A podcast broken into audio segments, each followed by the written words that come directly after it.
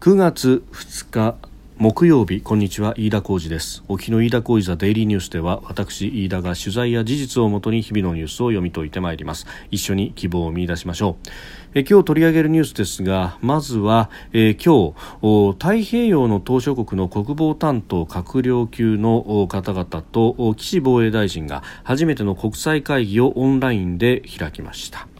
えー、国際協力についてそれから、えー、自民党総裁選に絡んで、えー、岸田文雄前政調会長が今日午前、えー、国会内で記者会見をしました、えー、新型コロナ対策を中心にですね、えー、政策を発表するという会見であったということです。えー、それからこれは継続しているニュースですが、えー、アメリカアマゾン・ドット・コムのクラウドサービスアマゾンウェブサービス AWS で、えー、2日障害が発生したということで、えー、日本の広範囲にわたって、えー、企業への影響も出てきております。えー、さてえ収録しておりますのが9月2日日本時間の、えー、夕方3時を過ぎたところであります。すで、ー、に東京の市場は閉まっております、えー、日経平均株価の終値は、えー、昨日と比べ92円49銭高、えー、2万8543円、えー、51銭で取引を終えました、えーまあ、昨日ですね大幅に上げたということがありまして、えー、今日はあ上がったり下がったりというようなですね、えー、鈍い鈍い動きになったということであります。まあ、午前中には半導体関連銘柄の一部が上げたんですけれども、まあ、それも午後に入ると上げ幅を縮めたということになってました。えー、7月の日中高値、えー、が28,852円だったということで、まあ、それを試す展開とで近づけばまた売りが入るということで、えー、あったということであります。えー、まずはあ今日岸防衛大臣とそして太平洋の島諸国の国防担当閣僚級の方々との初の国際会議をオンラインで開いたというニュースであります。まあ、もともと太平洋島サミットというですね、えー、会合を開いていたりとか、まあ、そういった、えー、まあ、あミリタリーの面ではないところの、まあ、交流というもの、話し合いというものは、まあ、あの、前から、えー、ずいぶん前からですね、えー、行ってきたと、まあ、もともとが、えー、そもそもですね、まあ、戦前からパラオに、えー、南洋町というものを置きというこうあたりからのさまざ、まな関わり合いがあったところでもありますし、えー、またあ先の大戦が、まあ、終わって、えー、そして、えー、各国が独立をしたりなんかしてもですねやはりそのつながりというのがねさまざまな、えー、交流が続いていたというところですが、まあ、あの他方ここ数年、えー、中国の伸長というものがかなり目立ってきております、えー、太平洋地域でも中国は軍事活動を活発化していると、えー、そしてこの太平洋の島しょ国はそもそもが、まあ、台湾との間で、えー、国交を維持している国が多かったわけですが、まあ、インフラ開発等々というところを、まあ、あの出しにしながらですね、えー、台湾と断交しそして、えー、北京政府と国交を結ぶというようなことの画策であったりとか、まあ、それにに向けてですね、えー、様々なインフラ開発というものを、えーやると、まあ、相当お金も入れると、えー、そして、まあ、できた大規模な港等々を、まあ、半ば根拠地のようにして使うというようなですね、まあ、あの、高難両面で、えー、様々な形で軍事活動を活発化させているということがあり、えー、そしてこれがですね、えーまあ、あアメリカなど、まあ、西側諸国にとっては、えー、非常に感化できないことになってきているということもあるという中で、まあ、あ日本としてもお今回は、えー、国防大臣会合という形のものを設けたというところ非常に画期的であるというふうに思いますし、えー、また、あの単に外交の面だけではなくてこうしてミリタリーもかませるという、まあ、様々なレイヤーで、えー、交流が深まるというのは、まあ、非常に、えー、いいことなんだろうなと思います。えー、今回は岸防衛大臣とフィジー、パプアニューギニア、トンガなど13の島諸国などの閣僚が出席したということことであります。で、サモアはですね、海戦の関係で参加ができなかったということです。えー、防衛協力の強化、それから国連海洋法条約の遵守などを通じた海洋秩序の維持の重要性で一致、えー、共同声明を発表したということであります。まあ、あの自然災害だったりとかあるいは津波の脅威というものもこの島しょ国、えー、一様に抱えているところリスクとして抱えているところでもあるということでもありますので、まあ、その辺でですねさまざまなあの警察権の行使という面での協力というものもできますしまた、えーまあ、グラデーションでもってですね、まあ、あの完全なミリタリーの部分からさまざまな協力ができるということ、まあ、あのこの辺りに目をつけてそして、えー、独自に外交をしていくということはですね非常にいい国益にも資するなというふうに思いますし、まあ、あの岸さんが防衛大臣に就任してから、まあ、こういう海外との連携の動きというもの、まあ、あの以前からもちろんですねやっている部分もありますが、まあ、それを積極的に報道としても公開していくというような形というものは非常に目を見張るものがあるというふうにも思います。まあ、こういうのもですねかつてであれば外務省からですね、えー、二元外交に当たるじゃないかというような、まあ、批判が出てそして同様の批判がメディアから出てもおかしくないというところでしたけれども、まあ、あのむしろですね、えー、こういったあの平時の連携の重要性というものが、まあ、あの認識されてきたということは非常に、えー、好ましいところだろうと思います。でまた本当にさまざまなレイヤーと申し上げましたがその海の上で言ってもですね、えー、ミリタリー同士の連携そしてあのまあ、ある意味の行政、えー、警察権の執行機関ということで、まあ、海上保安庁だったりとか各国の、まあ、コーストガードというようなところとの連携というのも非常に大切になってきます。あの先々月7月の終わり頃にはですねパラオの、えー、海上保安機関の職員に対して、えー、海保のモバイルコーポレーションチームという、まあ、これはの海外協力などを専門にやる部署ですけれども、えー、コロナ患者の搬送研修というものを行ったということも出てきております。まあ、それからですねフィリピンの沿岸警備隊との間でオンラインを使って、え、船舶の運用を整備計画のワークショップの実施、まあ、あのフィリピンに対してはですね日本から、えー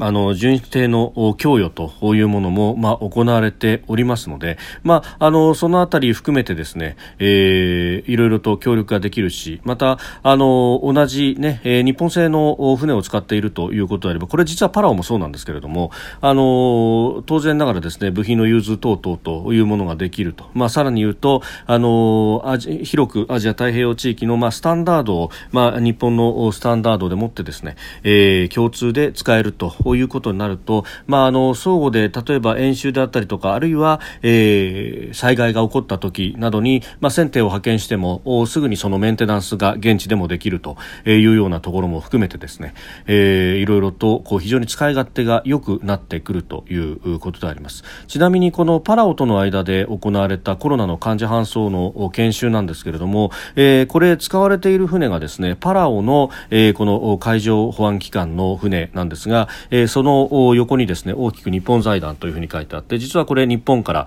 えー、行っている船というか日本で作ってそして、えー、パラオに供与されたという船。で、えー、そのメンテナンスで、えー、今回日本に来たところを、えー、機械と捉えて、えー、こうした訓練も一緒に行ったということであります、まあ、相互の信頼情勢という意味で非常に重要ということ、えー、そして先月の末にはですねインドネシアや東ティモールの、えー、海上保安分野の関係者者を対象として日本の海洋保安をテーマにしたオンライン講義を実施したと。これはですねまた非常に重要であのまさにですね今あの先ほどの太平洋島しょ国との国防大臣級のオンライン会合でも話に出ていた国連海洋法条約の遵守という部分でですね、まあ、あのこの国連海洋法条約に照らして何ができるできないであるとか、えー、どこまでが、まあ、沿岸国としての権利として主張ができるとか、えー、そういった部分をですね、まあ、戦後一貫して、えー、日本は突き詰めてきたと、まあ、これはあの海保もそうだしそして、えー、海事も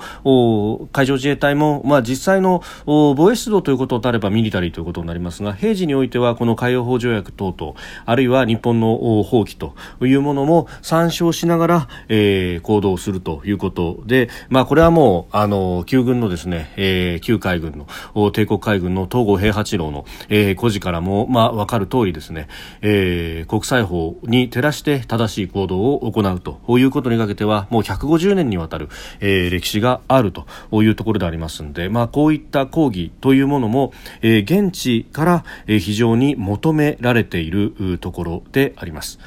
で、まあ、あのそれ以外にもこのアジア太平洋地域、まあ、もっと言いますとインド太平洋地域の、まあ、重要なプレーヤーとして当然ながらアメリカというものもあります、まあ、そうするとね、えー、日本の海上自衛隊とアメリカの間での演習であるとか、まあ、ミリタリーとミリタリーの演習も多いんですけれども他方、えー、先月ですね、えー8月24日から25日にかけて長崎県沖の東シナ海で、えー、海上保安庁の巡視船とアメリカの沿岸警備隊コーストガードの、えー、巡視船による合同訓練が実施されてもおりました。あのこのね、えー、アメリカのコーストガード沿岸警備隊も、まあ、グアムであるとかあるいはその先太平洋諸国にもきちっと根拠地を作って、えー、そこでも、えーまあ、警察権の行使等々というものはきちんとやっていくというまあ、前に出ていくという方針もですね、えー、出てきております。まあ、そのあたりで日本との連携というものも非常に重要になってくる。えー、実際にですね、まあ、あの今年に入っても何度もこういった、えー、訓練を行っているということでありますまたあの海上保安庁と海上自衛隊の間というのも、まあ、かつてはですね、えー、圧力もあった時期というのもありましたが、まあ、あのこういった国際協力の分野でも意見交換が非常に活発に行われているというふうに、えー、現場の部局の方に私も聞いたことがありますしまた先月25日には海保と海事の間で不審船対処にかかる、えー、共同対処能力の維持向上のための訓練というものを実施したということで、えー、あります。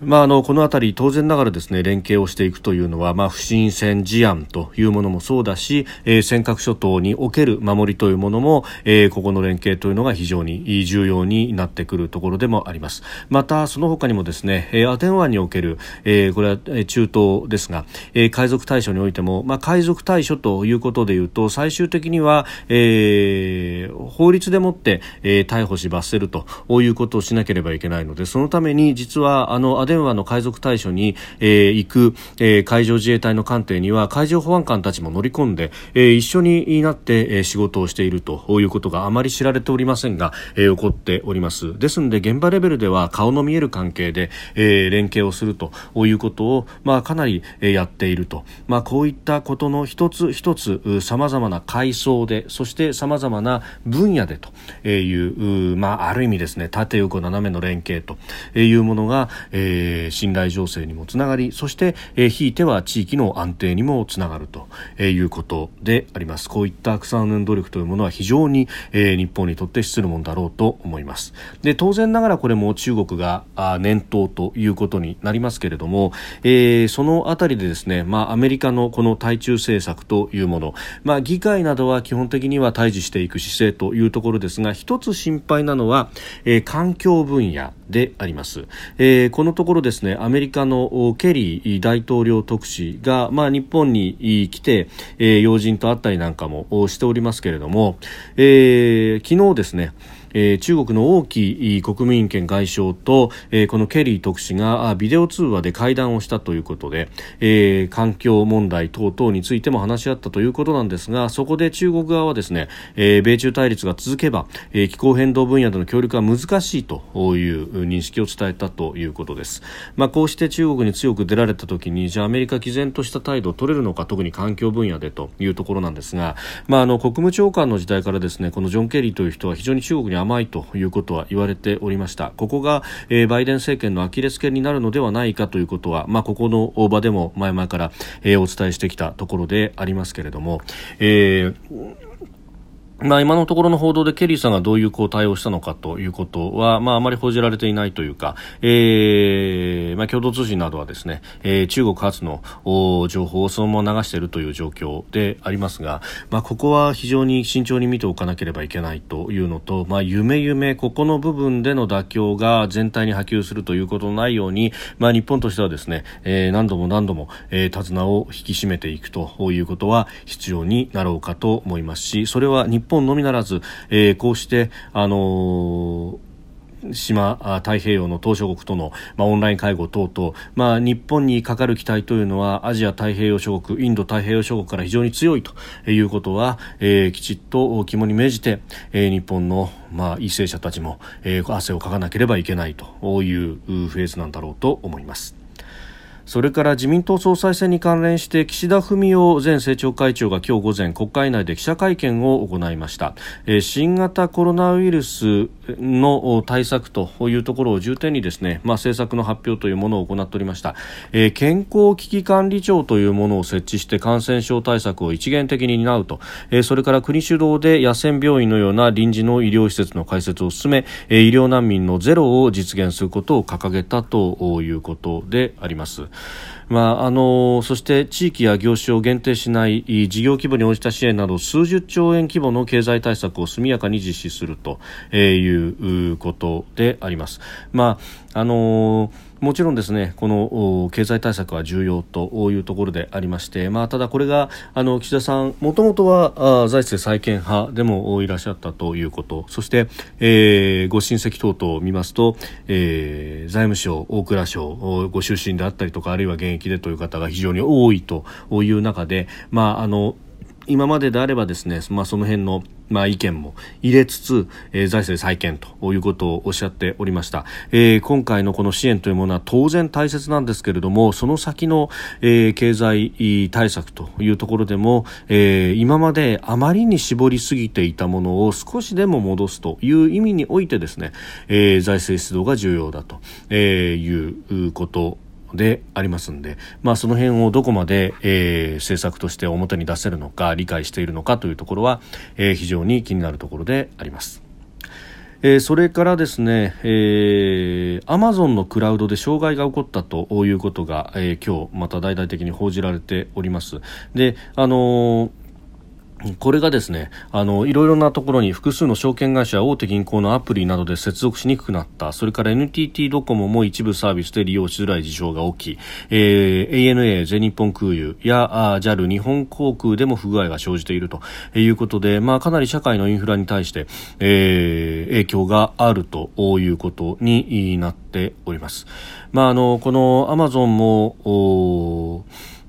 まあ、ネットショッピングとかあるいはあの映像サービス等々というところさまざま広げておりますが、えー、収益の柱としてこの AWS アマゾンウェブサービスというものこのクラウドサービスはもう格中の格というところになってますけれども、まあ、この接続の不具合というものが、まあ、いかに広範囲に影響を及ぼすかということがもうこうして、えー、白日のもとにさらされたということであろうと、まあ、あの一企業と言いますけれどももはやインフラであるるという部分、えー、ここをどうコントロールしていくかというのは、まあ、アメリカでも当然議論になっているところですけれども、まあ、日本でも考えなければいけないということが出てきているとうんいうことであります。まああのーどこまで影響が長引くのかということ等々ですね、えー、まだまだこれ予断を許さない状況ということでありますが、まああのこういったことも、まあ、総裁選であったりその先、えー、議論しなければいけないところデジタル庁がどう絡むのかというようなあたり、えー、も含めてですねうん社会基盤という意味で、えー、非常に、えー、興味深いというか、まあ、考えなければいけないニュースなんだろうなというふうに思います。えー、飯田小泉デイリーニュース月曜から金曜までの夕方から夜にかけてポッドキャストで配信しております。番組ニュースに関してご意見感想飯田 TDN アットマーク Gmail.com までお送りください。飯田小泉デイリーニュースまた明日もぜひお聞きください。飯田浩二でした。